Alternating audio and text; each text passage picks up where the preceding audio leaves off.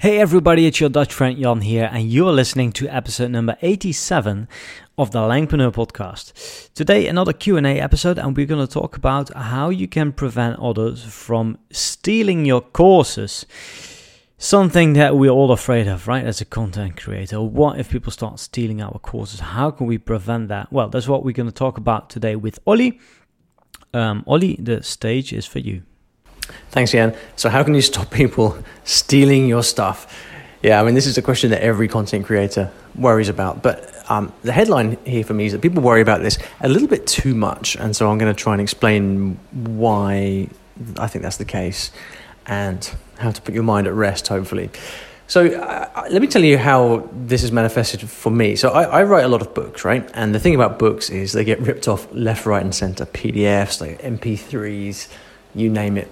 So, uh, for all of my books, um, for example, my short story books, if you go to Google and um, type in um, Olly Richards short stories, then you know how Google kind of auto populates the search field? Uh, the, the, well, what it will show up is Olly Richards short stories free PDF download. And so for all my books, that's what happens. And I think the, the search term Olly Richards is often accompanied by PDF and download and free and, and, and stuff like that. And um, and so yeah, that's just kind of a, a reality of of the of the space. For courses, it's a bit more difficult because let's say you make a video course, someone would have to kind of go in and download all your videos, all the text, and then kind of bundle it up together and share it on file sites. And people do that, and you can go to, to kind of torrent sites and you'll find people's people's courses out there. And then the bigger that you get, the more likely that is. But I think the best way to look at it is as follows.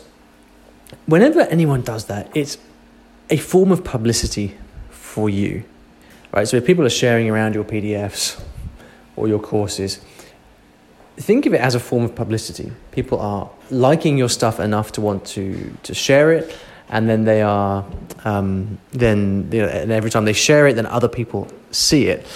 And so it's really spreading the word that you actually have a quality thing out there that is worth um, worth sharing. Now, the obvious objection is, well, yeah, that, that it may well be free publicity, but but people are ripping it off. That means they're not giving, they're not paying me; they're getting it for free instead. Well, the, the dynamics of any of any business, but but particularly an online business, are are like this. You have a a pie, and the pie is your complete follower base, right? These are people that subscribe to your YouTube channel, people who read your blog, people who follow your podcast or whatever. And then a sort of a sustainable business from that pie is kind of made up of say 2 to 3% of people who actually end up buying something. And that's the reality of an online business. Like 90, 95 plus percent of people will never buy anything from you ever. But that's fine. You don't need 95%. In fact, you don't even need 5%. Um, I don't know what the exact number is for my business, but it's definitely less than 5% of people who, who find me ever, ever buy anything. And so if you think about the, the kind of person who buys anything from you in the first place, see, a lot of people just don't like paying for stuff on the internet. They don't see the value of it. And um, I'll be honest, I don't actually, I don't particularly like paying for stuff on the internet. I do because I've kind of learned to see the value, but I'm, I'm, actually quite hesitant to buy things on the internet a lot of the time. A lot of people are, and, again, that's fine because there are plenty of people who aren't. So then, working that through, your business, the people who buy courses and books from you, is made up of the two to three percent of people who happen to be open and like buying stuff on the internet, and that excludes most people. So if someone's if someone goes online and searches for a PDF of your book or a free download of your course, my, I would say they are not going to buy anything from you ever anyway. Right? So even if they even if they can't find it, they are not then going to go and pay uh, what $100, $200, 300 whatever dollars to buy your course because they're not that kind of person. They um, they're looking for something free. And there are different types of people in this world. There are the freebie freebie hunters, and then there are people who see value, want to support you, and are prepared to pay for that. And that you, that bridge doesn't really cross. I mean, it might from time to time, um, but what's more likely, I think, is that if say someone gets your stuff for free, and they really like it, then they then you what you've got there is the opportunity to actually convert that person into a into a customer later. So I can't say this for sure But I imagine that someone might get a PDF of my books online and then like it so much that they then actually want to buy the physical book. Um, that's definitely happened. I've definitely done that before. People have given me PDFs of stuff.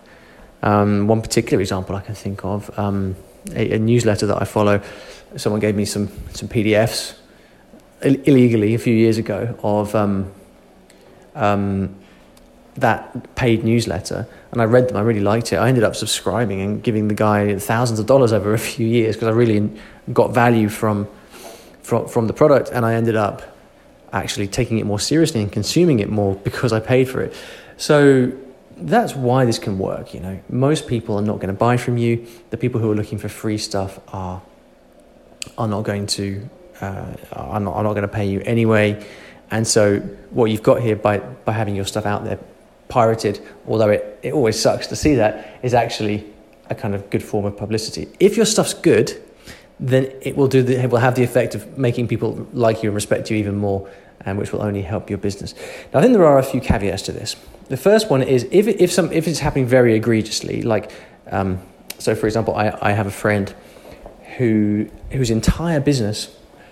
So this this, this guy, um, this friend has a, a, quite a big language business, but they've never had an app, and he discovered that someone in Russia uh, had downloaded his entire content and then created an app and uploaded it into the App Store and is now selling it under his same brand, um, but obviously taking all the money himself. That is kind of an egregious, it is horrible for that to happen. And the, the difference with something like that is that, see, there, people were actually finding his product in the App Store and thinking that it, it was the original thing and buying it. Um, and of course, it was substandard because it was ripped off.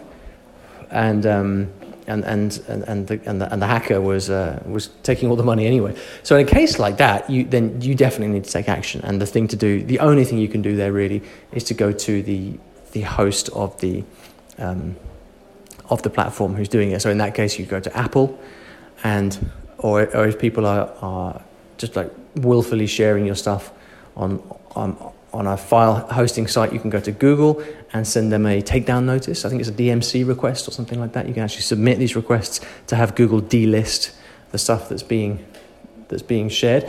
I normally just don't bother with this because I. I, I, just don't, I just don't think it's a battle worth fighting. But then I haven't, you know, it's not like someone has set up a website called freeollyrichardsbooks.com and is um, and is and is trying to, you know, actually you know, as long as it's clandestine, I don't, I don't really care. Um, but if the day comes along where someone is actually, you know, setting themselves up as a kind of business to profit from my stuff, then I would have to really take it seriously. Um, but other than that, I, yeah, I just, I just really don't think it's, um, it, it is, it is worth it. But yeah, if you do ever come across examples of this, then the the things to do, the specific things you can do are number one, contact the the website who's hosting the stuff because often they have a very clear policy, which is like, if you see a copyright breach, contact us and we'll take it down. So you can do that. Um, or if it's being listed in Google, you can contact Google and submit a takedown request. If you find that this is happening a lot and you really want to take action, then there are actually services out there who, who trawl the internet and file takedown notices all day long. So they will actually search on your behalf, search for stuff on your behalf, and then file takedown notices for you, so you don't have to do it yourself. Obviously, there's a fee that comes with that. You you may you may decide that that's worth it for you, um, depending on your business and, and the nature of the uh, of the offence. Um, but yeah, I hope that helps to to give you some to give you uh, some some context. I certainly think if you're a growing business, then this can only help you because you're just going to get your stuff shared and spread more widely. All right, thanks for listening to this episode. And if you like this episode, then please give this podcast a positive review in the uh, app, wherever, whatever app that you're using. That's going to help us grow the podcast and do more awesome things for you on the show. If you want to listen to other episodes, resources, and um, you know maybe join one of our future events, then go to langpreneur.com. Uh, we also do help some of the biggest names in our industry to scale their six and seven figure businesses. So if you want us to help you out with that, then just uh, go to the website or just send me a DM on Instagram at the Langpreneur. Look forward to hearing from you and see you on the next episode.